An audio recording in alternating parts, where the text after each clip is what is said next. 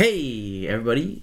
So today, me and Michael are going to be talking about The Mandalorian, Star Wars, American Westerns, Spaghetti Westerns, and how they parallel to Mandalorian and Star Wars.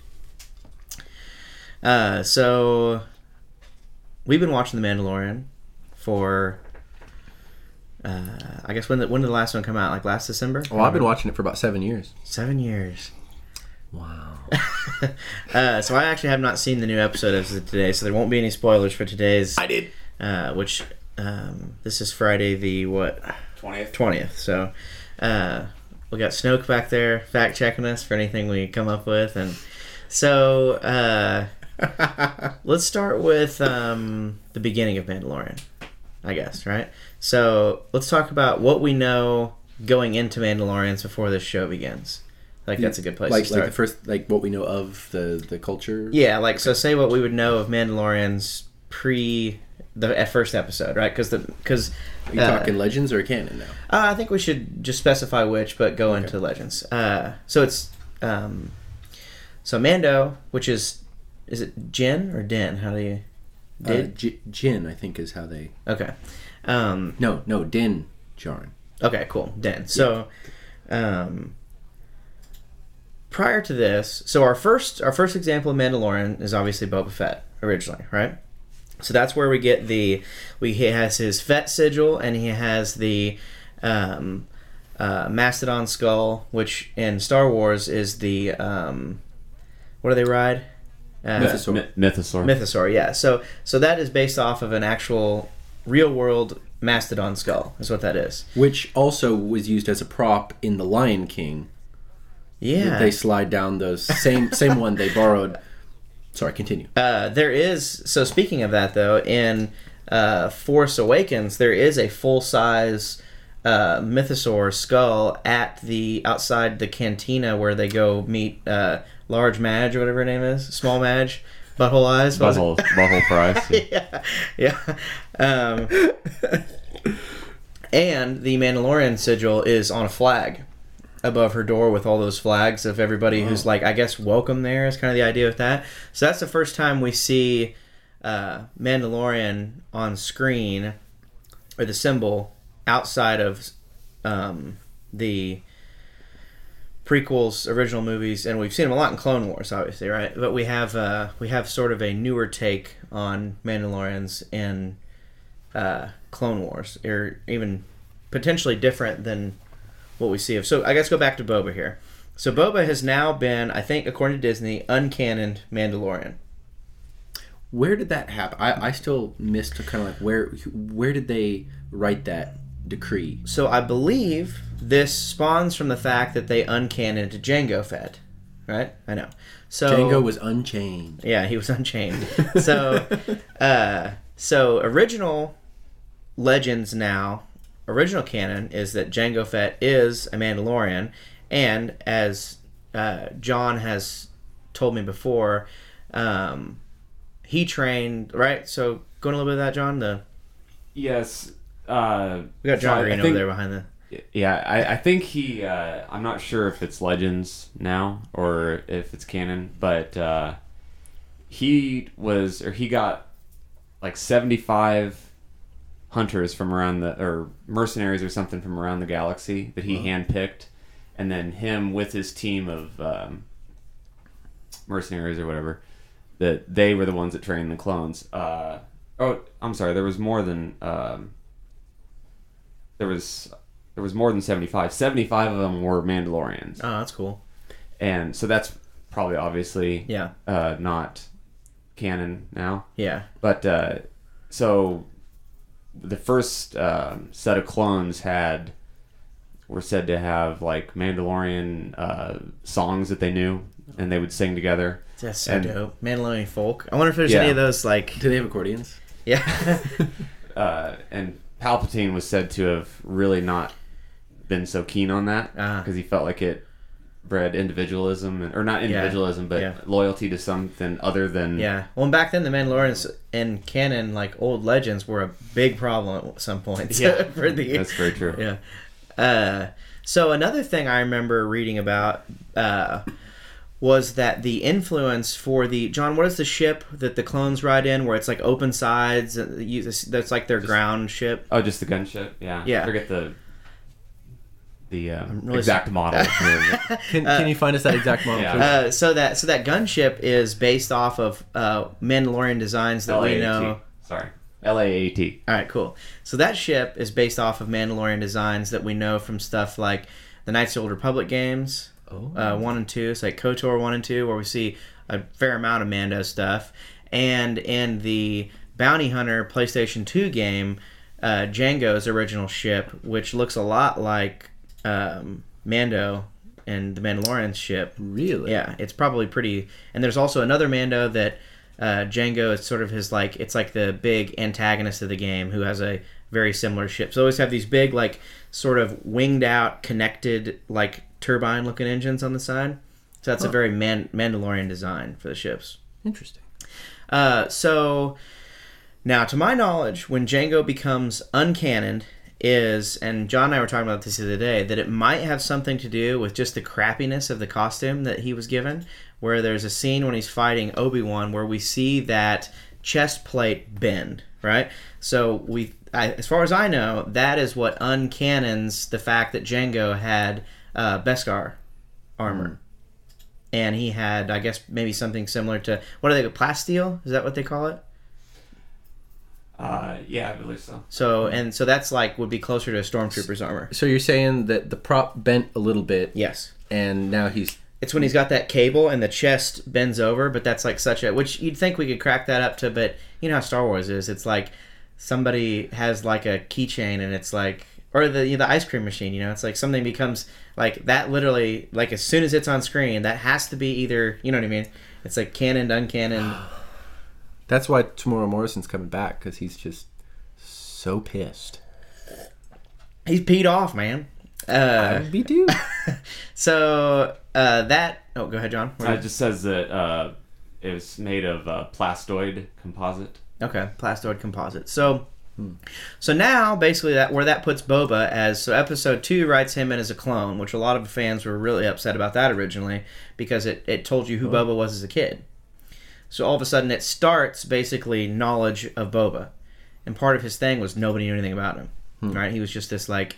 Which, obviously, the more and more comics and books that came out, the more we learned. But I think the fact that he was a clone of someone else was sort of a letdown for some people. Just that it was like, he was just not... Oh, there's Toby. And I don't think that was a huge deal, because it was like, now you're like, okay, well, we know whose dad is or whatever. Yeah. But then when you un-Mando Jango, and I think, do you know how old Boba was when Jango was beheaded by Mace Windu, John? I do not. Spoiler alert. Yeah. Oh. If you haven't made it to episode 2 yet. Being that he was, said he was obviously an unaltered clone, so he was about 10 years old. Okay. 32 BBY. Okay, sure. So 10 years old. That means that he only potentially probably spent like 7 conscious years with a real Mandalorian. So then in Clone Wars, he takes off with Aurra Sing, as far as I know, spends majority of his teenage years with her. And you see those episodes where like they blow up Jango's helmet with the bomb inside. Aurra helps him try to kill Mace. So that would mean basically... As far as what we know, Boba has, according to Disney, 0 Mandalorian connection. He's just a bounty hunter. Yes. But we do know now from Mando that the Boba armor is Beskar.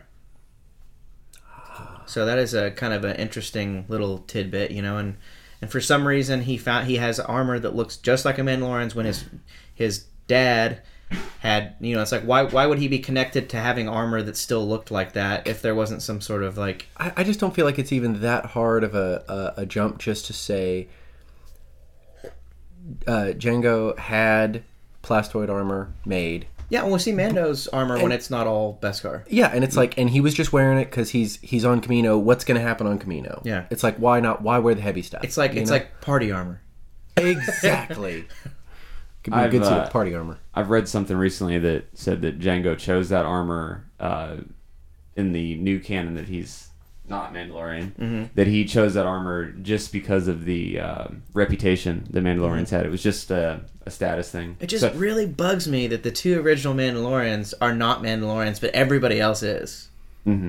Like, that really... They were just using it as a... a fear. That whole original canon was written around those characters, and then the two... It's like... As if you found out, like John Wayne... Oh, actually, he was the only guy who wasn't a cowboy. And all that stuff. It's like okay. But speaking of John Wayne, John Wayne's son is the body for Mando in Episode 5 of Season 1, the gunslinger one, which is cool. Yeah. Okay, so that gets us pretty well up to... I guess... So then we have the Clone Wars stuff, right? So Mandalore the planet now has a queen in Clone Wars, which was, what was her name, John? Satine. Duchess Saltine. Yeah. So this is the one that Obi-Wan falls in love with. So, which it's been so long since I've watched all that of Clone Wars, but if my memory serves me, her thing is wanting to push Mandalore is it the planet of Mandalore? Yeah. Towards a more peaceful existence, right? So then you have the Night Watch, the first ones that show up in the blue armor, who are sort of her. Or you mean Death Watch? Death Watch, yes. Yeah, Death Watch was the ones that were loyal to Darth Maul. Is that correct, Michael? But then the Night Watch. Oh, or because there's two factions. Night Owls. Okay. Yeah. Okay. Those are the ones in the blue armor. Okay, yeah. So that's the ones we see really, really quick out the gate, and then, it's a very more militaristic form of that creed, where they have fairly for the most part matching armor. Which is a really interesting throwback to, the Mandalorian helmet design is very reminiscent of Greek helmets with that T visor, and even I think Brad mentioned the other day that the Corinthian Boba and Jango and the clones, they have just that straight T. Yeah.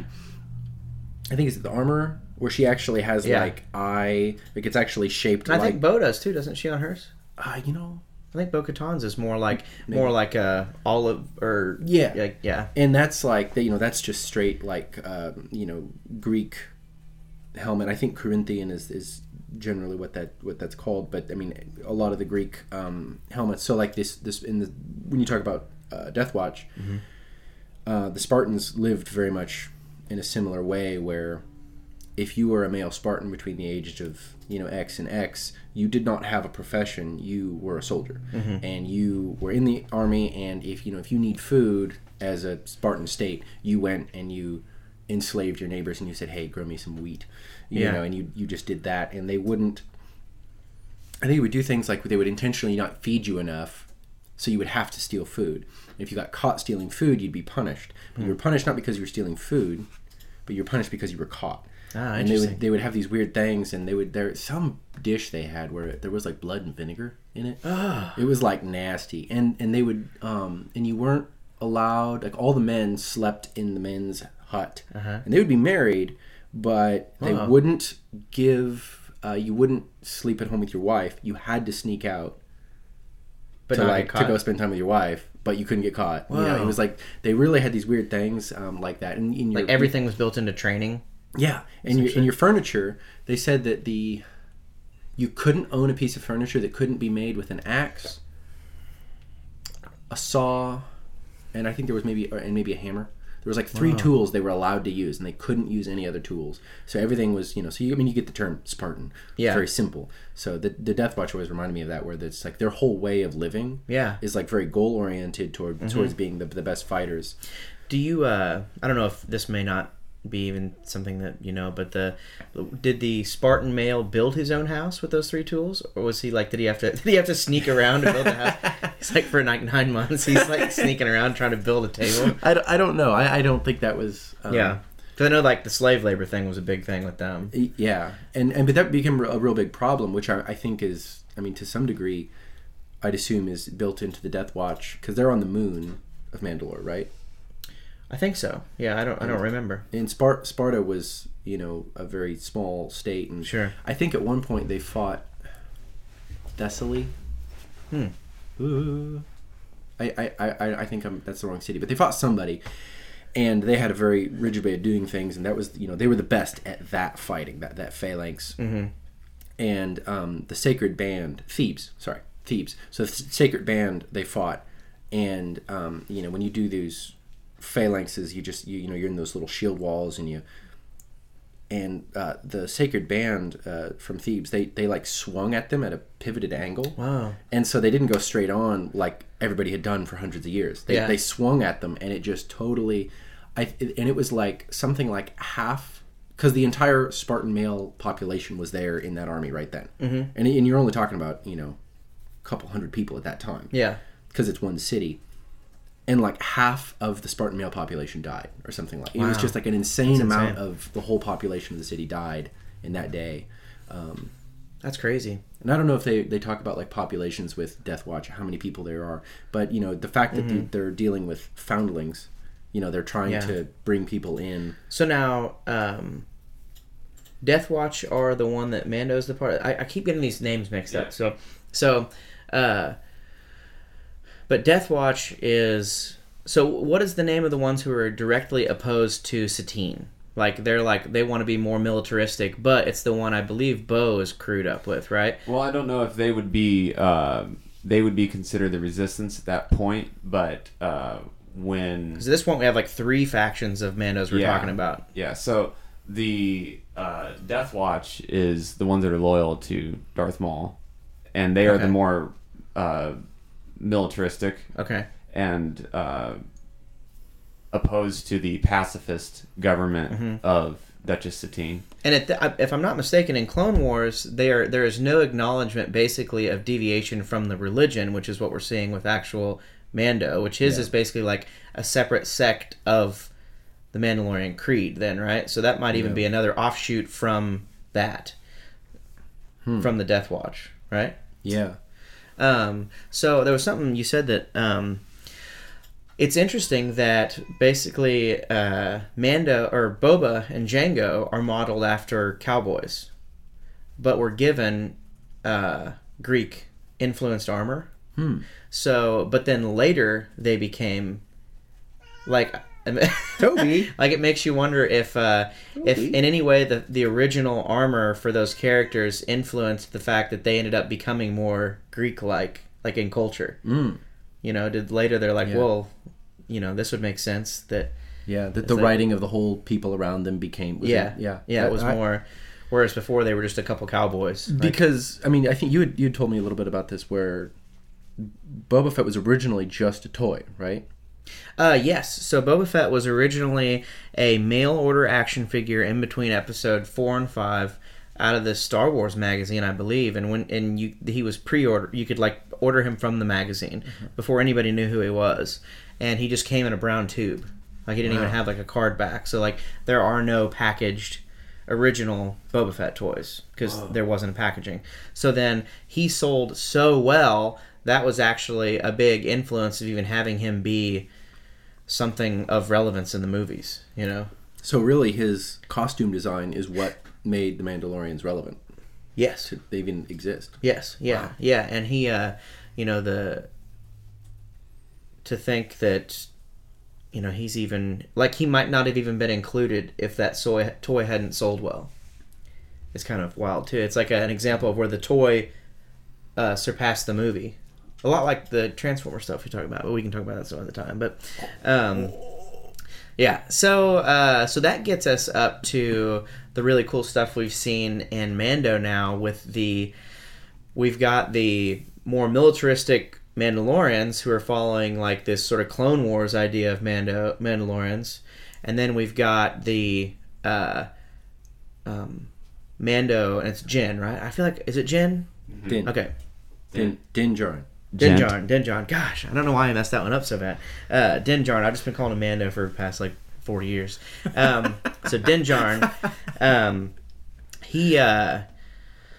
he seems to be more reminiscent of what we get in, like, the Knights of the Old Republic games, right? Like where they always have their helmets on, like the old, like, and he, you know, he's talking about Mandalore, which if I'm not mistaken is that one that we see depicted with the red cape, and he sort of almost has like a weird shell mask going on. Like I think that was in a lot of those older Mando scenarios, they would make a lot of their stuff they're wearing from things they'd killed, which is why Boba has the scalped Wookiee pelts over his shoulder, or the Wookiee scalps. Yeah, you know. So we have this sort of a more orthodox, and I pointed that I find it interesting in today's culture where the like orthodox religious person is not generally the ones that are smiled upon culturally as much right now, but our character we've been made to love is the religious zealot of the episode or the series, and that they're kind of almost treating him like he's outdated and like a crazy person because he follows the old ways, you know? Yeah, which I think they really did a nice job of enforcing his, you know, spoiler alert if you haven't seen episode 3 of season 2 yet, but you know, when he says this is there is only one way, and just shoots off, and you're just like, oh yeah, all right. I think that was it is good, and you know, I hope the message that we get from this is not that one of them has to mold to the other, and that they either, which I have a feeling they're just going to end up facing off, but like, you know, I don't know. I'm going to put my money on. I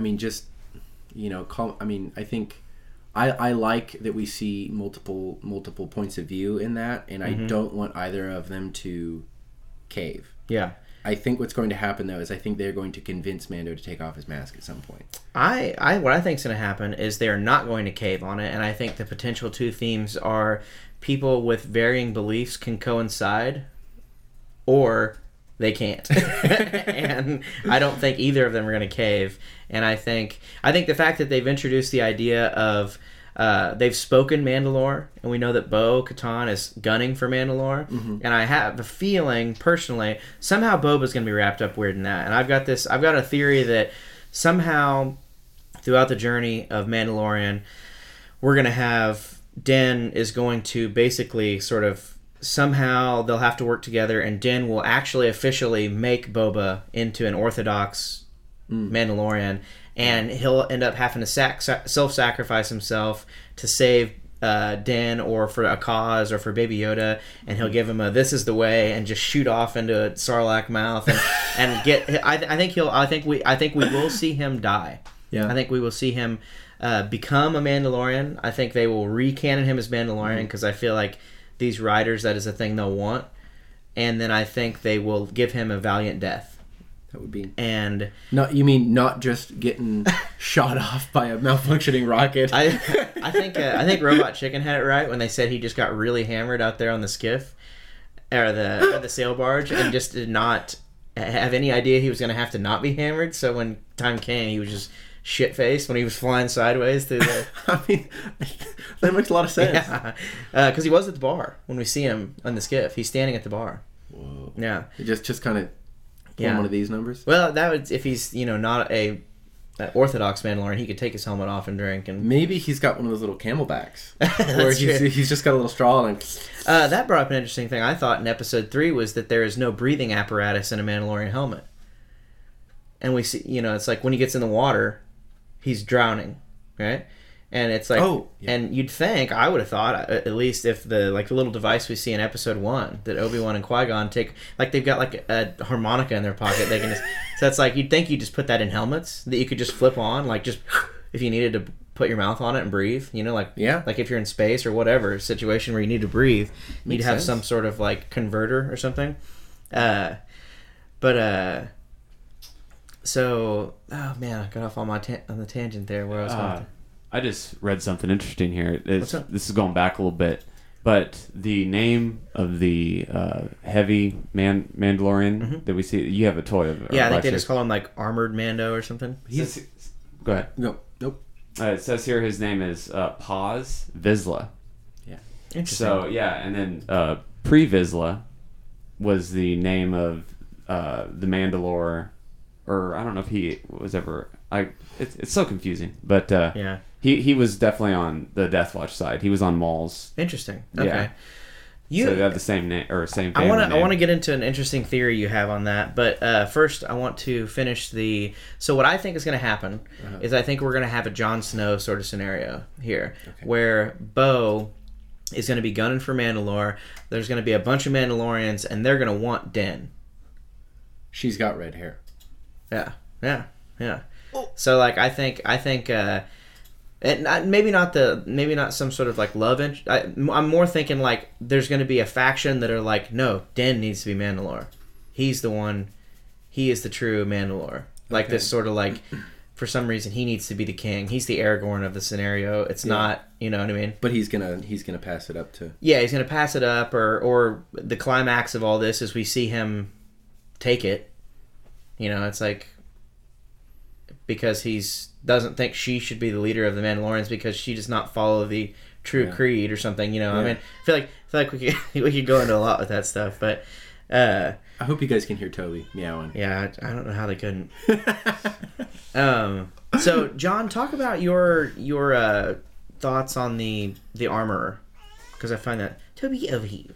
So as we know, the sect of Mandalorians that were loyal to Darth Maul when he was Mandalore, were the more militaristic ones, and that's kind of the creed, so to speak, that we see Jyn having. Right? Am I saying that right? Let's just call him Jim. Jim. I keep thinking it is spelled D-J-I-M, so I'm like Dim Jim, but I know it's. All right, here, just pull it up. I'm just gonna pull this up. We only learned his name, like, they didn't tell us till... If you guys would watch it with subtitles, you'd see how it's spelled. Oh, yeah. But it is D-I-N-D-J-A-R-I-N. That's where I'm getting the... Now, see, that just doesn't make sense. Yeah, so it's like Jango. It's Din Djarin. Okay. So... Jango. Another Western reference. Yeah, good one, too. Oh. We'll get to the Westerns in a second for all you poor folks that tuned in for that. So the... I was going to say we noticed that the armorer's helmet has the Zabrak horns on it, or something. They're not reminiscent of. They're very horns, subtle. Yeah. They're very subtle, as if referring to something from the past. There aren't many things that have horns on it like that, other than Zabrak too. So that's it. And as soon as Maul took over Mandalore. All of the Death Watch had those on their helmets, which is the coolest Mandalorian armor ever. Agreed. Yeah, so that's so. Aren't they painted like his tattooing too? Like it's so cool. Yeah, so that would definitely line up. You know, so that's going to be a weird thing where all the Mandalorians that we know from the show that we've kind of have been made heroes are in reality. On the bad side, so to speak. They'll be to the adversaries to our new hero. Yeah. Which also, did you notice? I just noticed this that Bo's helmet does have the owl eyes on it. Yes. Yeah. That's really cool. The voice thing. That was another thing that supported that. Which on the owl thing. Another throwback to Greek stuff, but the Athens was they said they were founded by Athena. That's why they're called Athens, and they're. Her animal is the owl, which is supposed to be a very wise creature, and because it can look all the way around, because it can see everything, and because it so the owl. If you see the statue of Athena, she's got. You know when you like pull on, it's got legs like John though, and he pulled the feathers up on an owl. Dude, yeah, they've got those honking claws, man. Yeah. They're horrible. Like my wife. So this is totally an aside, but my wife like works with birds sometimes, and raptors specifically. So very sharp birds, and so she came home the other day and just ran in the house. I mean, full sprint. Like, get a cardboard box. We gotta go. And I'm like in my PJs, like. Been drinking rum for an hour, like what? And we get in the car, and she had there had been an owl that had been hit, and it's like this big, just standing in the middle of the road, and by your house, like half a mile. Oh wow, in the road, and it had been hit, So it was just sitting there in the road, and she was like, well, we got to get this out. I know exactly where to take it, and my friend can get this, you know, checked out. Apparently, if you take an owl and just throw something over it, it's like a baby. It's like, oh, nothing exists now. It's fine. And, like, you know, those things are nasty if you get, like, if they claw you or anything, you know. So if he'd gotten out of the cardboard box on you in the car. Dude, it'd been over. But she just took a towel, threw it over him, picked him up, and he was just like, it's fine. She just, like, set him in a cardboard box very gently, put him in the car, we took him to the vet. He's fine. Wow. He's been released into the wild now. And we named him Bo-Katan. No. I'm sorry, John. I'm sorry for the interruption there, but owls are associated with Greek stuff too. So yeah, I like that keeps coming back in the Mandalorians. Mm-hmm. Continue. So what? How I came across this theory, which if you Google it, there's plenty of information on it. But I came across it in the wild, honestly. By watching a video about Ahsoka, actually. And it was playing a clip from Clone Wars where Bo is watching Ahsoka from a distance. Okay. And one of the other night owls, or one of her cronies. The Hooters. One of her Hooters says something about Ahsoka being a sorcerer, which the armor refers to. Oh. Yeah. It says something about her being a sorcerer, and it is the armorer's voice. Now, that particular extra in that episode of Clone Wars does not have a, as far as I can tell, an attributed voice actor. Okay. To go along with that, but it is Emily Swallow is her name that does the armorer's voice. Uh-huh. It is her voice. I guarantee it. Whoa.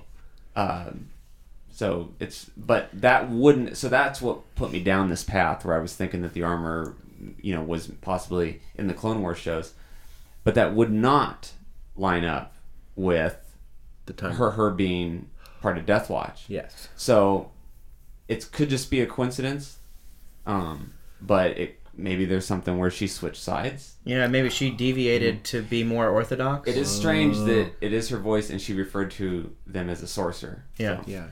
I feel like Filoni and Favreau put enough thought into this that something like that couldn't be totally a coincidence. It also wouldn't like be totally out of the question, it'd just be a cool Easter egg too, you know? Like we get that a lot, but so it's cool that all the Greek stuff has been coming up because I didn't expect all that, but so let's get into the so Star Wars being a space western, basically, right? Yeah. So, and when it comes to like looking at old school westerns, like there are some westerns as old as the 1920s, which I didn't really realize until recently. But I feel like a lot of the ones that we think about still are from the 1960s. That's kind of like our first. Like there's some from the 1950s, but the 1960s is when you really start getting, you know. That's when the spaghetti western is born, for one. 1964 is when the first one comes out. So, prior to that, the American western is really hard cut, good and bad, right? So we see that a lot in, like, you know, the old trilogy for sure, where there's literally good and bad people, and the idea of being in between is like, you don't do that or something bad happens. You know, like if a Jedi were to be somewhere in like the idea of Grey Jedi is like, whoa, you know. And Han Solo has to pick a side by the end. Yeah, and you know, a Sith cannot use like good. You know, it's like, why can't they? You know, why do they have to keep pushing so far that they can't go back and use like the healing thing, which is supposed to be sort of like a Jedi deal. But that's also old canon now too, because I don't think the Knights of the Old Republic games are in that anymore, which is kind of where that idea comes from. Okay. I think that's actually might be where the first example of force healing comes from, which we do see in Mandalorian. Baby Yoda can do it, and technically in, you know, the Last Jedi, it's like they almost seem to be giving them something though, because like for some reason Kylo can't live through it. Yeah. Oh my God, Toby. So you have a very American Western point of view in the original trilogy where there's good and bads. It's sort of we were talking about like a lot of those early Westerns are just retelling of King Arthur stories, because they were trying to put them in a more, you think Westerns coming out in the 20s and 30s, cowboys were around like 15 years prior. Yeah. So the idea of taking and Wyatt Earp died in the 20th century, didn't he? Yeah. I mean, the OK Corral was... There were actors, pallbearers at his funeral. Man. So like... which, I'm sorry, always have to say this, Wyatt Earp, me, born in the same town. Monmouth, Illinois. Please continue. Well, yeah. Born there, but soon relocated. Yeah. He was only there for about 6 months, but So... Then the town wasn't big enough for the two of us. Then you have the samurai movie... kind of thing start trickling into. So, well, obviously Star Wars is influenced by samurai movies. They are using. They got swords. Yeah, they got swords and robes. Yeah, I mean they have a code that they have to live by. It's like and the Force is very Buddhist. Sure. Which I don't. I don't want to say that I don't think technically Buddhism in Japan are connected. Sure. I think from. Lucas is pulling from the East, so he's getting those things. And sort of an idea that you dedicate your life to this thing and every day you're, meditating and working towards it and whatnot. So you have John, can you look it up? Yojimbo and Seven Samurai. It's Akira, his last name I always say wrong, but... Kurosawa? Kurosawa. So Kurosawa does two of the bigger, more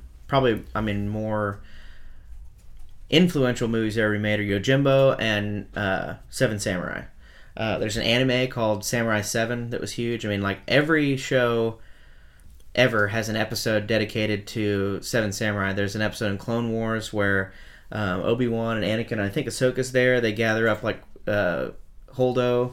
Is it Hondo? Hondo. Holdo's the purple-haired chick. Hondo and a couple other people to essentially go face off with these bandits, right? So that's the idea of Seven Samurai.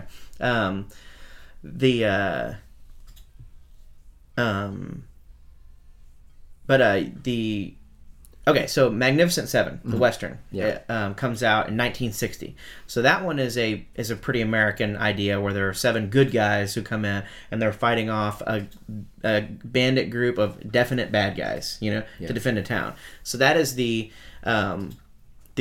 story of the Seven Samurai, Magnificent Seven. So then you have Yojimbo. Which is what... So the first I guess let's go why, I guess, first. Spaghetti Western. The term comes from the fact that they were made in Italy, right? So you had all the... It was Sergio Leone is the guy who wrote and directed those. You have Ennio Morricone, did all the music for him. So that's where you get the... stuff and a lot of which he recently actually just passed away, unfortunately. But... for budgetary reasons and the fact that Italy looks basically just like New Mexico, which is kind of a weird just happened so Clint Eastwood goes out to Italy. So now we're in, I guess we'd probably be in the year 1963. So we've had a big samurai influence that was a huge success in the Magnificent Seven in 1960. So I guess Sergio's like, well, let's do the other big one, which is Yojimbo, right? So the idea in that one is the main protagonist is peddling several different groups of bad people against each other to be able to actually defeat them because he's only one guy, right? Interesting. But it's to kind of save a town type idea again. So as far as the Sergio Leone spaghetti westerns, which there are tons of spaghetti westerns after these successful ones, is 64. You have A Fistful of Dollars. 65, you have For a Few Dollars More, and 66, you have probably... I think on IMDb's website, it's still in the top 10 movies ever made, which is The Good and the Bad and the Ugly. Also known as Euro Westerns for similar films that were not made or didn't have anything to do with Italians. Interesting. Wow. Yeah. So that trilogy is referred to as the Man with No Name trilogy, and there's a lot of really cool fan theories into, like, is that the same people in different universes? Because of budgetary reasons and just who was there, they used, like, all the same actors for all of them, but the stories are different, right? The Mando with no name. Yes. Yeah, and he didn't have... I mean, he didn't have a name forever. Yeah. So that is an interesting parallel there, even. So the whole premise of... I don't know if it was necessarily designed to be this way, but American Westerns have been pretty good, or pretty cut and dry, good and bad. So Sergio Leone basically creates these Westerns where there is no... everybody's gray. There's no hardline goods. There's no hardline bads. You know, every sheriff has a drinking problem and indulges in prostitution, and every, you know, the pastors are drunk. They're people, you know, like reality. So you have the idea, or that start where now American Westerns are way good and bad, and Italian spaghetti Westerns are now their theme, and because those have been so successful, most of the ones after that are that same idea, that there is no good and bad and everything is gray. So I think, you know, I guess, I mean, I'd say the whole original trilogy is pretty... American Western-y in that sense. You know, it's like, even if you get into the kind of the grittiness of Empire, I still don't see a lot of, like, flopping on the main characters. Yeah. You know? So I think Rogue One might be one of the first times we see a main character who is our protagonist good guy who does something really, like, shoots that dude in the face, like, the first scene he's in. Yeah. So... and you'd brought up an interesting thing to where almost what they had to do to get away from that good and the bad, because Star Wars in and of itself, the Force is good and bad. You know, it's like Jedi are good, Sith are bad. Yeah. They had to remove the Force from it. Yeah, you had to start dealing with characters who are not Force sensitive. Yeah, just people. You know, it's like, who don't have a magic that can get them out of situations. You know, it's like they have to just figure out how to survive. So... And, you know, Rogue One also has... what's the character's name played by Forest Whitaker? And Saw Gerrera? Yes. So he's in that movie. Right? Yeah. And a rebel, but generally considered to be a bad person. Yes. Because of the you know, he will do very extreme things for the greater cause, you know. Borgullet will know. Yeah. My favorite line. So, so then we get into Mando, right? So Mando is very Italian. Can I just make an aside here? Yes. And I apologize. Yeah, no, please go. So we're just about to get back into Mando, but I wanted to jump back to, you know, you're talking about Westerns being a retelling of King Arthur stories. And so the King Arthur story is as, you know, archetypal as we know in the Western society, you know, as far as, you know, finding the Holy Grail, we got to, you know, save Guinevere, all this sort of thing. You know, you get into America and you're like, okay, well, we're going west, and now there's a new frontier that everybody's excited about. So it's like, well, you just redress those same archetypal stories. Sure. So you've still got your main character is King Arthur. It's Galahad, you know, and those are, you know, his name's Tom now or John, but, like, it's still an archetypal character. So that's why they're so good. They're all good. And the bad guys are all bad. Yeah. You know, and so that's, you know, I don't think that's, I guess I just wanted to be, I don't, this, it's a bit of simplicity on the side of these early Westerns where it's just so good. And I don't think that's simplicity in the sense that it's like bad writing. I think that's just a part of, you know, where it's coming from. Is that they take this archetypal story and it just dives right into the American West. And there is a little bit of like, well, okay, but... you know, that's the archetype you shoot for, not who people really are on an everyday basis. Well, and people want to be good. Yeah. You know, and that's another thing with the person you relate to is all good. Yeah. You know? So it's, but I like when you start off right saying this is a, you know, Star Wars is a space Western, which is to say it's a King Arthur story. Because it is not, in the official sense, technically science fiction, because anybody who, you know, is really into the technical side of science fiction, it, you know, will make that distinction between a fantasy, which is set in space, and science fiction, where, you know, you have to have some sort of scientific knowledge or the laws of science, a question in science or a law will play into the plot to some significant way. I think of the Nightfall, which is one of the biggest Isaac Asimov stories, where I think it came out in like the 30s, one of his bigger stories right out the gate. This planet had two suns, and they were opposite. It wasn't like Tatooine where they were on one side, so you have night and day. It was they were consistently, so there was no nighttime. And so, but then there was they were doing calculations as far as, well, we're seeing there's a little bit of drift in the planet, so we think an eclipse is coming, and then that eclipse comes, and you spoiler alert. And then you have this civilization that doesn't know what darkness is, and then it happens, and it's like the whole plot is based around astronomy, to a great degree, and actual science, and so like that's science, hard science fiction. So you come back to Star Wars, and it's they're trying to save the gal, they're trying to defeat the bad guy, the bad wizard, like that's fantasy again.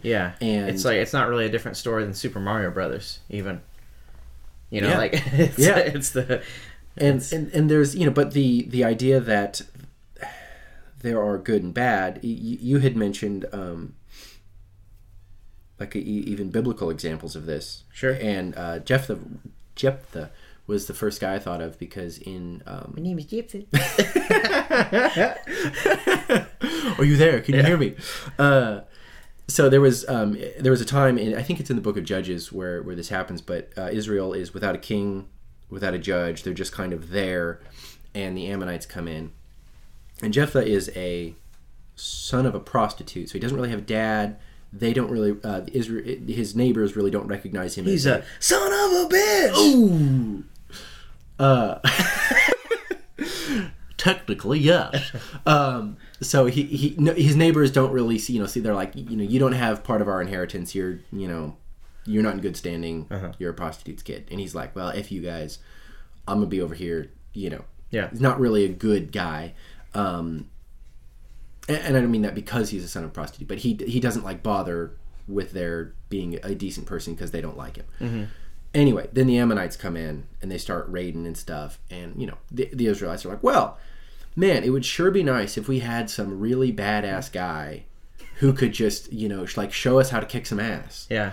Oh, wait. Remember that guy over there that we pissed on? Let's go. So they go to him, and they're like, hey, so we need your help. And he's like, all right, well, I'll help you. But if we win, I'm in charge. And they're like, okay. I'm fluent in over 6 million forms. Kicking your ass. So he they go, and they they kick the Ammonites out, and he becomes one of the judges that's listed in the Book of Judges.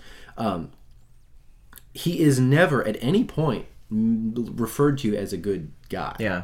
And actually, one of the things that he's famous for is he says, he makes a vow that, all right, if we go and we win, I will sacrifice the first thing that comes out of my house. And this is in a time when people kept animals in their houses on the lower level. The heat rises, and so anyway, his daughter's the first thing out of his house. When they win, and he sacrifices her. Damn. And that, I think the story just tells it like that, and so then some people will think they're like, oh yeah, well, the Bible tells you to sacrifice your daughter, and it's like, no, that's a terrible thing. It never said that was a good thing. Actually, I think the point of that is, watch your mouth. But he's never described as a good guy. So when you're talking about characters being good and bad, he's a necessary guy, which I think is a weird character. So coming back to John, who's raised his hand.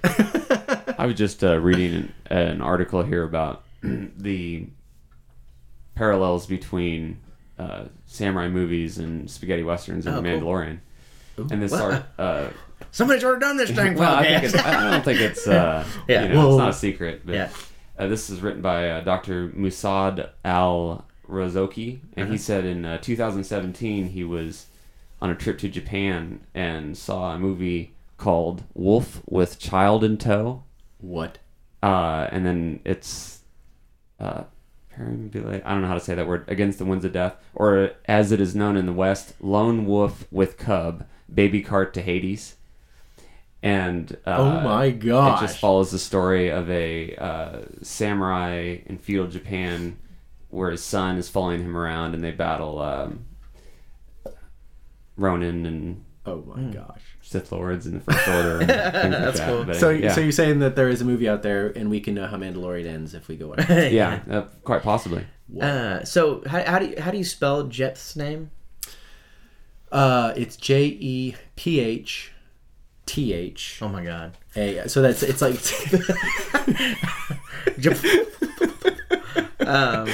Jephthah. Okay. So it's, it is Jeff. So you can just call him Jeff. Speaking of other characters and things this reminds me of, that story reminds me a lot of The Road Warrior, where the Mad Max is not a good or a bad guy. And essentially when he comes to them originally, they kind of throw him out because they have nothing they could use from him. And then basically it comes down to they really need a badass to help them defeat freaking Odorous Humongous or whatever his name is.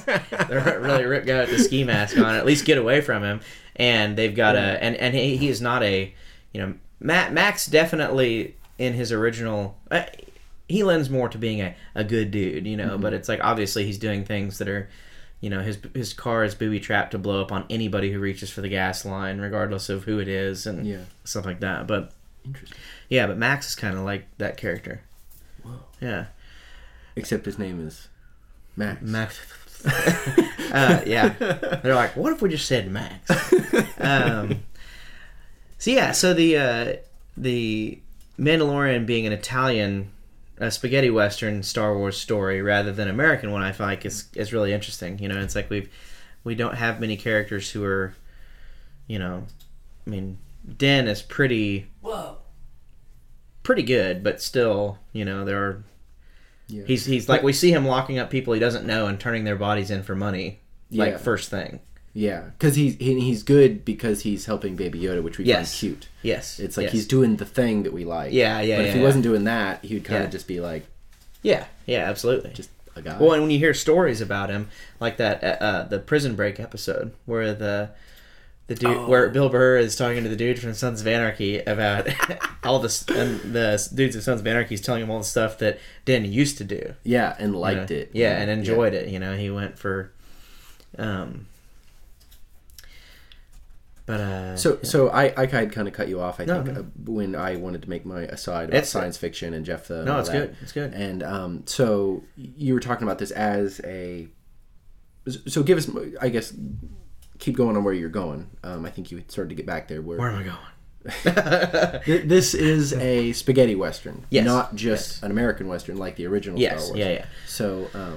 and you know, maybe, I mean, I think we could have stood to had this story either way, but maybe the success of Rogue One maybe kind of prompted that a little bit, you know, saying that we can finally actually do that with Star Wars, you know? Because I have a feeling when Obi-Wan comes out, that's going to be more American in the sense that it's good and bad. Yeah. You know? So, you know, just Mando, obviously a cowboy.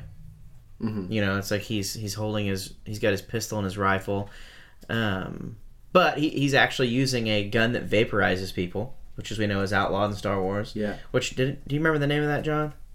I can find out real quick. Yeah. Find out. Hey Jamie, find that out. And that brings us back to. I sent you something. Oh, okay. Cool. Poster for Lone Wolf. That's pretty dope. Oh my god! What are we got going on here? Sorry, there's just titty. So that let's talk about some like cool little Easter egg stuff like that, right? Or like little connections to old moments and stuff. So, and Mando, him using that evaporating or what do they call it? And so, Empire Strikes Back, Vader comes up to specifically Boba and says. No disintegration. No disintegrations, yeah. So he and Mando is illegally using that firearm. And you hear people reference that gun, like in the last season, who's ever leading the charge on him when all the Mandos showed up talks about that rifle. Okay, really? Yeah. Go ahead, John. Wikipedia is saying it's a Amban phase pulse blaster or an Amban sniper rifle. Okay. It's basically like a disruptor. Yeah, I don't know. It disintegrates things. It's outlawed. I would like to just make a connection here, just from a prop thing. You know, you've got general blasters, like repeating blasters and stuff, like appear to have no ammo limit. Yeah, when you see that, like Han Solo has like little Tabonic cartridges that are supposedly Chewie's bowcaster has the but you never see anybody reload. Which, by the way, crossbows suck to reload.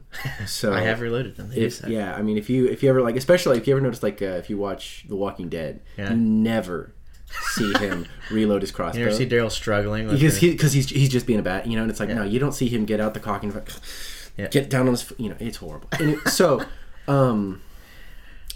sorry. No, back to the blaster. Yeah. But it's specifically a single shot blaster. Yes. Like they make a very specific point to show him reloading that. It's a breech barrel. Yeah. Like he loads a single cartridge in.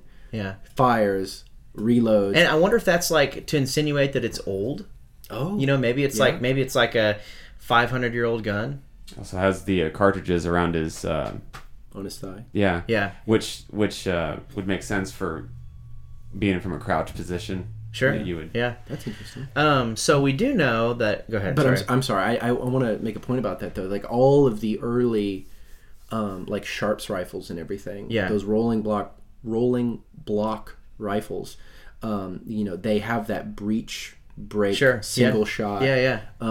It's not until you get the hint, I'm sorry, I'm probably getting the manufacturers who starts developing, but the Henry repeating is pretty for the lever action. It was at least the best one because that's when people remember, is regardless if it was the first. Yeah, and I'm sure you've seen where they got the top barrel is the barrel, but then there's always that second tube below, which is the magazine, and you're feeding back, so you could have 10 shots or something in the magazine. But the first rifle, if you in True Grit, Labeef has the Sharps carbine. It's a single shot, and it's accurate.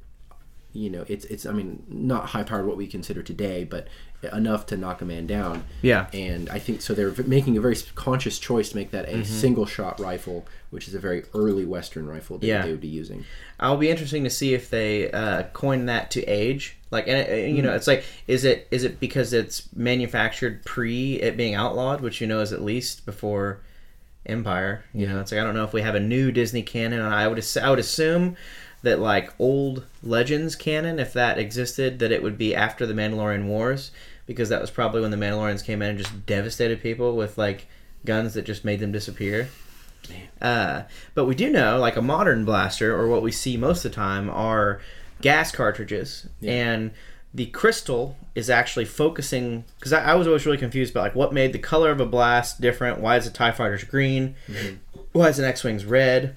So I guess we can assume it's different. It's and all the old canon we used to have on that is Legends now. Mm-hmm. So there's not as far as I know, new canon is why a black. It's we've got 40 years of old canon to re-canon now and stuff like that. Which that was all written before. Yeah. But so a blaster technically does have some sort of crystal in it. Okay. And that focuses light, which ignites a gas bolt, which then fires from the blaster.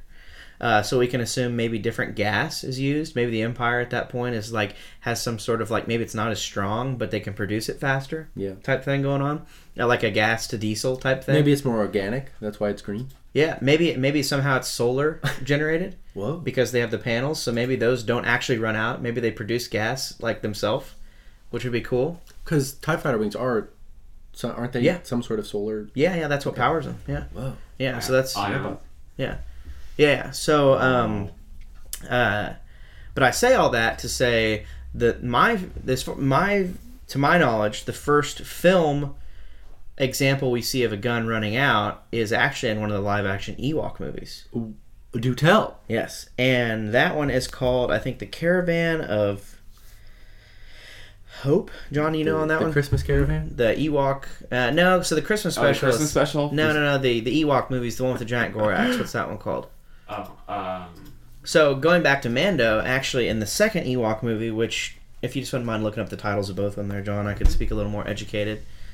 Yeah, we have the Caravan of Courage. Okay, so Caravan of Courage is when The timeline is pre when the Empire ends up on Endor, because none of that stuff is there.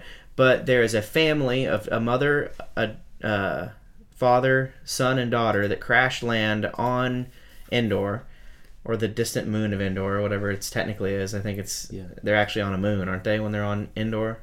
Or but the planet is Endor, but the moon is also Endor, and that's what's really confusing. Wait, yeah, I know. The forest moon of Endor. Yeah, yeah. So I know it's weird, and but they're technically both. It's kind of like the Queequeg thing, where it's like, his species is Queequeg, but his name is also Queequeg. That's a whole nother podcast. And anytime they have a name, it's Queequeg. But so why not? I don't know. Anyway, but in that, the son and the daughter are rescuing their mother and father from the giant Gorax, and his gun is like basically depleted by the time he gets there. So he's like banging on the cartridge all the time to get it to. So it's like empty like the whole time. Whoa. Yeah, it hardly ever works. Like he's just got like an old piece of shit rifle that's like has an almost empty gas cartridge. Sort of like how you ever used an inhaler? I've not. So an inhaler, like if you freeze them, like or throw them in the fridge, it's like they get more because it's like a chemical inside, you know. So like sometimes heat and stuff can create more of it, you know, because you think you have a vacuum tube. Yeah. So it's like in theory, if he's like out of shots, but like. He can get it where he bangs on it or, like, creates some... Gets it cold, then it fires again. Okay. Type thing, you know? Because it kind of operates almost like a battery in that sense. Whoa. So that's the first example I can think of that. So they do require... And I'm pretty sure in Clone Wars we see a lot of reloading. Okay. But yeah, so they're gas is what they're actually emitting. It's not light. Like, I feel like a lot of people... And which now you get into that weird thing, like why can a lightsaber deflect a gas bolt? Light and gas, but you know it's a lightsaber. So, but so in the second Ewoks movie, which was called what, John? Ewok Adventures. Ewok Adventures. There is a castle with this weird skeletal-looking dude running it, and he's threatening the planet. Skeletor. Yeah, and his cronies ride blurgs, which is where the blurgs in episode 2 come from. I did not know that. Of Mando. Yeah, where they're riding them with, what's his name? I've spoken. Quill. They're also in several episodes of Rebels, if I'm not mistaken. Cool. Yeah, so they probably went from Ewok to Rebels to Mando. Whoa. So they might not have made it in Mando if it hadn't been in Rebels. But on Ryloth, I believe. Oh, interesting. Now. So, yeah. So we've now seen That's the Twi'lek planet, correct? Yeah. Yes. Yeah. So we've now seen those on like wild on several planets, which is kind of interesting. Why is being a giant tick with tiny little T-Rex arms such an evolutionary advantage? I have a theory on this actually. Please do tell. So you know how the Spanish brought the hogs over during the 1700s, and that's why the United States has all the hog problems. Like even in the South Missouri, we have these wild hog problems, right? So the Spaniards brought those over, which for $35 you can get a dog costume that is a bantha. It's got horns and a little tusk and the rides on it. Just order it extra large for Toby, and we'll have him. Well, yeah, because they brought. Oh my god, that is amazing. Yes, just get it. We'll find something to put it. Put it on Trash Dog and send it around the neighborhood. What are you gonna say? But I mean, they brought horses too. Yeah, so horses. I didn't know they brought hogs. Interesting. Yeah. So the hogs. So that's actually a lot of the birth of like pirates, right? So you have people end up. Well, you know, we always had pirates. The idea of just a thief on the water, but like what we think of as the golden age of pirates comes. So actually, the term buccaneer comes from buccaneer, and a person who is a buccaneer jerks meat.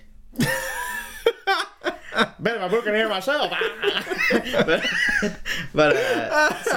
so in Spain they brought the hogs over, so there was food here. So when they come here, they just let them and like. But there ended up people staying here, and that was like now their job. And via capitalism, what a job! Yeah, jerking meat. Yeah, they'd found a way to make money off of that, right? Okay. So a buccaneer becomes the buccaneers, and that ends up becoming what we associate with the golden age of pirates down there. But I figure that's like stuff with blurgs, you know, bantha, which I don't know if we've seen them on many other planets, but like any of those. And blurg, honestly, look like you could eat the shit out of them. That's why I would say they're everywhere. Yeah, they look like something you'd probably... But every example of them, we see people riding them for some reason. But, you know, I don't know. Yeah. Dude, can you imagine riding a cow? You're like, you know what? When it runs out of fuel, I'll get a fill up myself. Yeah, no kidding. Dude. Yeah. That'd be terrifying, though. Imagine, like, riding a longhorn steer into battle. Mm-hmm. It's like... You wouldn't be moving very fast. Yeah. But look at them horns. Yeah. Yeah, no kidding. If you get them close enough to gore somebody. Oh, baby. We have, in that first Ewok movie, Caravan of Courage, we have the largest Ewok to ever existed. Oh, yeah. And for some reason, he doesn't... Oh! I know why he doesn't fight on that anymore now that I can think of it, but I don't want to spoil anything, but... Oh! I don't think anybody's watching that movie. You can go ahead and play it. So also Disney does not acknowledge those, but they are the only other live action Star Wars movies that are not like canon. Wow. Like they are the only ones that but I think they were made for TV, but so his name is so Lowrey is the sorcerer who they tell you that is actually a female. And on Return of the Jedi, I don't think they let on that Lowrey is Wait, Return of the Jedi? Yeah, look, because Lowrey's in that movie as an Ewok. Well, she's one of the Ewoks. Oh, okay. Yeah. Chief Chirpa, right? Okay. Wicket's there, obviously. Wicket's father's name is Deej. Okay. And the biggest Ewok's name is... He's huge. Chukatrov. Chukatrov. And he is huge. And the Ewoks ride ponies in that movie. Okay. Like, and he is on a pony at one point, but it's just a grown man in an Ewok outfit just blasting through the woods on this pony. But Chukatrov dies fighting the giant Gorax to save those parents. Oh. And he's the only Ewok that doesn't make it. But gotcha. So that's why he's not at the Battle of Endor. And he was like their greatest warrior. That explains it. But... This was the one I was saying. He kind of has this weird Bombadil thing going on about him, where he's way bigger than everybody else. He lives out in the woods by himself. He doesn't let the problems of the Ewoks mess with him. And that Ewok movie is based off of Lord of the Rings. Kind of like Jephthah. Yes. Luna. Yes. Yeah. I shouldn't say based off Lord of the Rings. It's more like so that the premise of that one is they go around and they have to collect all the greatest Ewoks to do this journey. So it's kind of like Lord of the Rings. Okay. A fellowship of Ewoks, and there's another story that it makes me think of where they have to go find like. I guess in a lot of ways it's a lot like Seven Samurai because that's their deal is they have to go find all these this is the greatest archer he knows and this is like. You know, he goes and finds these. So it might be kind of a hodgepodge of... Because there's a sorceress. Yeah. And... But yeah, so Chukatrov is sort of this character who doesn't bother himself with the normal, but he's bigger, and they convince him to come and help. But whoa. So in the second one, the Ewok Adventures, there is a sorceress. Like a full-fledged sorceress. Like a female human. Whereas Lowrey is sort of kind of like a Ewok sorceress, so it's like... She just and so that makes water hard to walk on. Like you can walk on it and stuff. Like it's pretty Jesus-like, but so in that one, there is fan theory that she is somehow related to the sorceress that is related to Maul. Is that his mom? What's the story on that? Like, or they're just they're all kind of have this mother-child thing. Is the Night Sisters. Yeah. Which are also in that Jedi Fallen Order game, but you get that thing with some because she can turn into a raven. Okay, but she's a human. Yes, but she's a human. Yeah. Okay. But I think there's some they think she might somehow be related to that type of magic or something. You know. Okay. And I think in Jedi Fallen Order we see a sister who is not whatever that race. What race? Because she's not Zabrak, right? The one that is like the mother to. Are you talking about the witches? Yeah, the witches who are. They don't have to be a specific race, right? You got Maul and then Savage, which is just like Savage Opress is basically his name. Yeah. The witches of Dathomir. Yeah. What do they have to be the same race? Like, are they all one race? I believe I thought so, but I feel like in Fallen Order, the one that you see is not the same race, but maybe not. I'd be really curious to know, if either of you guys know, is Dathomir, is that their whole setup they got there? Is just, all the Night Sisters over here and all the dudes over here?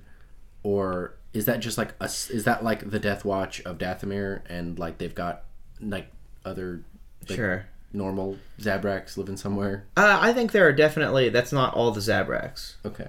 But so like I've never seen any regular like just, you know, at a wood shop.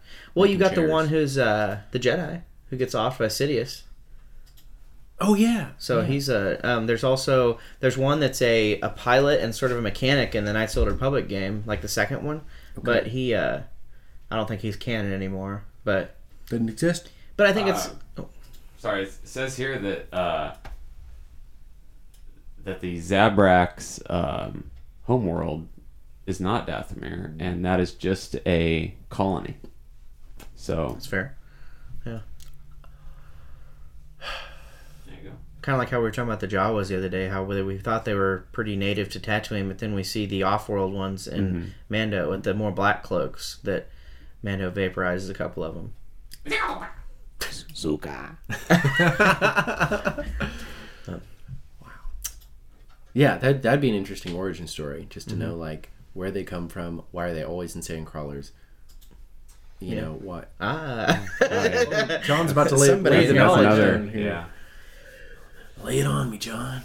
Oh well, I mean, the reason they're in sand crawlers is you basically have to go back to the history of Tatooine and what it was like before. What was that race that rule the galaxy, like before the Old Republic? They've got the like they look like hammerhead sharks or something. I don't remember. Yeah, I know you're talking about. They're extinct now, I'm pretty sure, but they basically, to put a little Halo lore in, they glassed Tatooine. Really? Yeah. So all of the it made it a desert. When all the glass broke up, it became a desert. Okay. And then you get so all the two. The groups of people that were still alive on the planet either became the ones that stayed above ground became, you know, it was a very harsh environment. Okay. Those evolved into Tusken Raiders or Sand People. Whoa. And the Jawas were the other half of the planet that stayed underground. What? And they got smaller because they weren't out, you know, getting exercise and sunlight and all that. So they're all really sensitive either way, though. Yeah. And that's why they.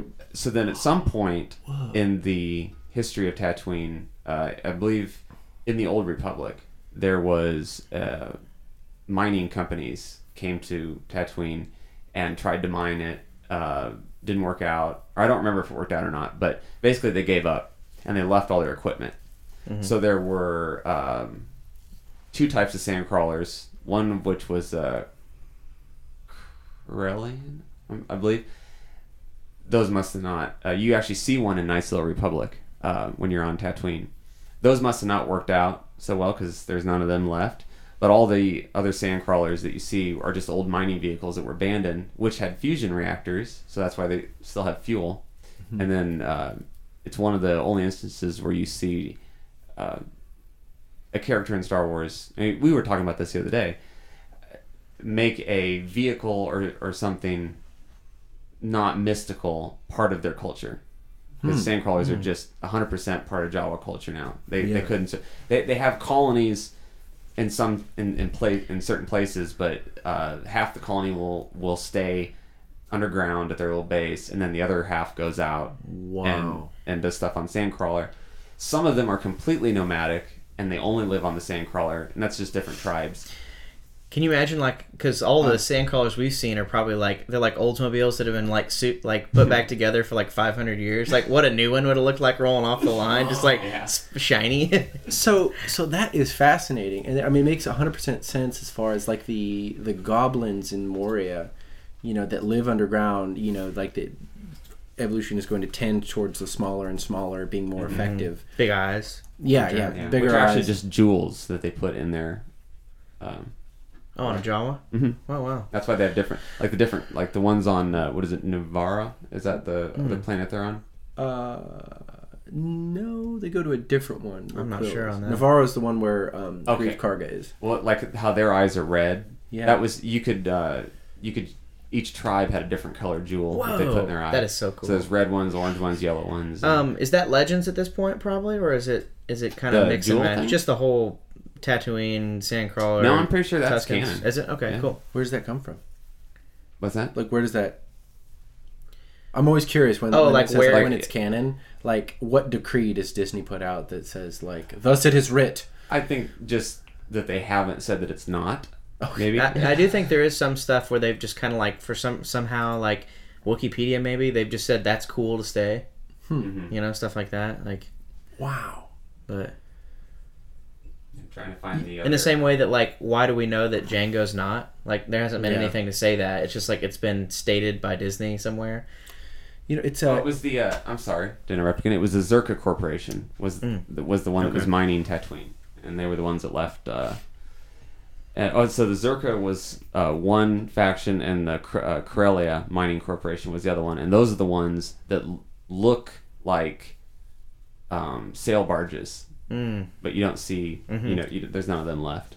I would just like to say the fact that mining companies are such a big part of the home town of Tatooine, which is a desert, is like that's in and of itself is a pretty Western thing. Yeah, yeah, absolutely. Also, John, can you find out what year Dune came out? The book. Oh, here we go. Because this is here we go. All right, but Dune was I think is still like considered to be one of the best selling sci-fi books of all time, and it has so much to do with ecology of the planet.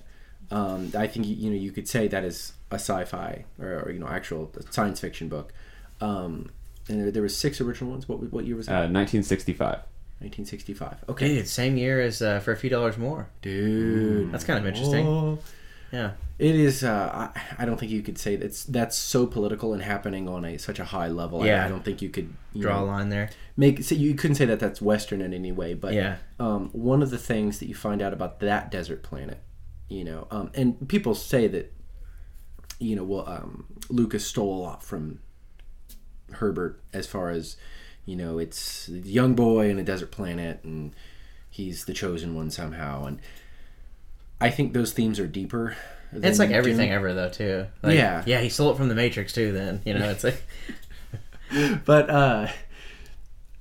that planet was, had in the past been a garden, but had become a desert. And they make a point to repop... like, they gather water and they turn it back into a garden. Mm. And that... kills the worms that are like where you get the spice that everybody needs. The spice must flow. So like eventually it takes back over the planet and it becomes a desert again. And it's like there's something about that has to be a desert. The that's one of big Alex Jones's big rants on that last Joe Rogan is that if we let global warming take hold, the deserts will grow plants again and we won't have to worry about anything. And shout out Alex Jones if you want to come on our podcast. I'll give you my address and you can come over. What you're saying is Alex Jones is in league with the Tusken Raiders. Mm-hmm. Wow. They smell like silver. Well, does anybody else have any last tidbits they'd like to say? I feel like we've probably rambled enough for everybody at this point, but... Nothing that can't wait till the next one. Yeah, we'll think about it a little bit more. Maybe dive into some other stuff next time. But you got anything you want us to talk about too? You could leave in the comments. Leave in the comments. Tell us how stupid we are and all the stuff we said. We love talking Star Wars and westerns, and I'd like to just go into every. I wouldn't even mind just doing like here's everybody in this western who they are in the Star Wars thing. But dude, that'd be sweet. Well, what do you say? We'll see you guys on the other side. Well, bye. We got both kinds here. Heavy and Western. Doing.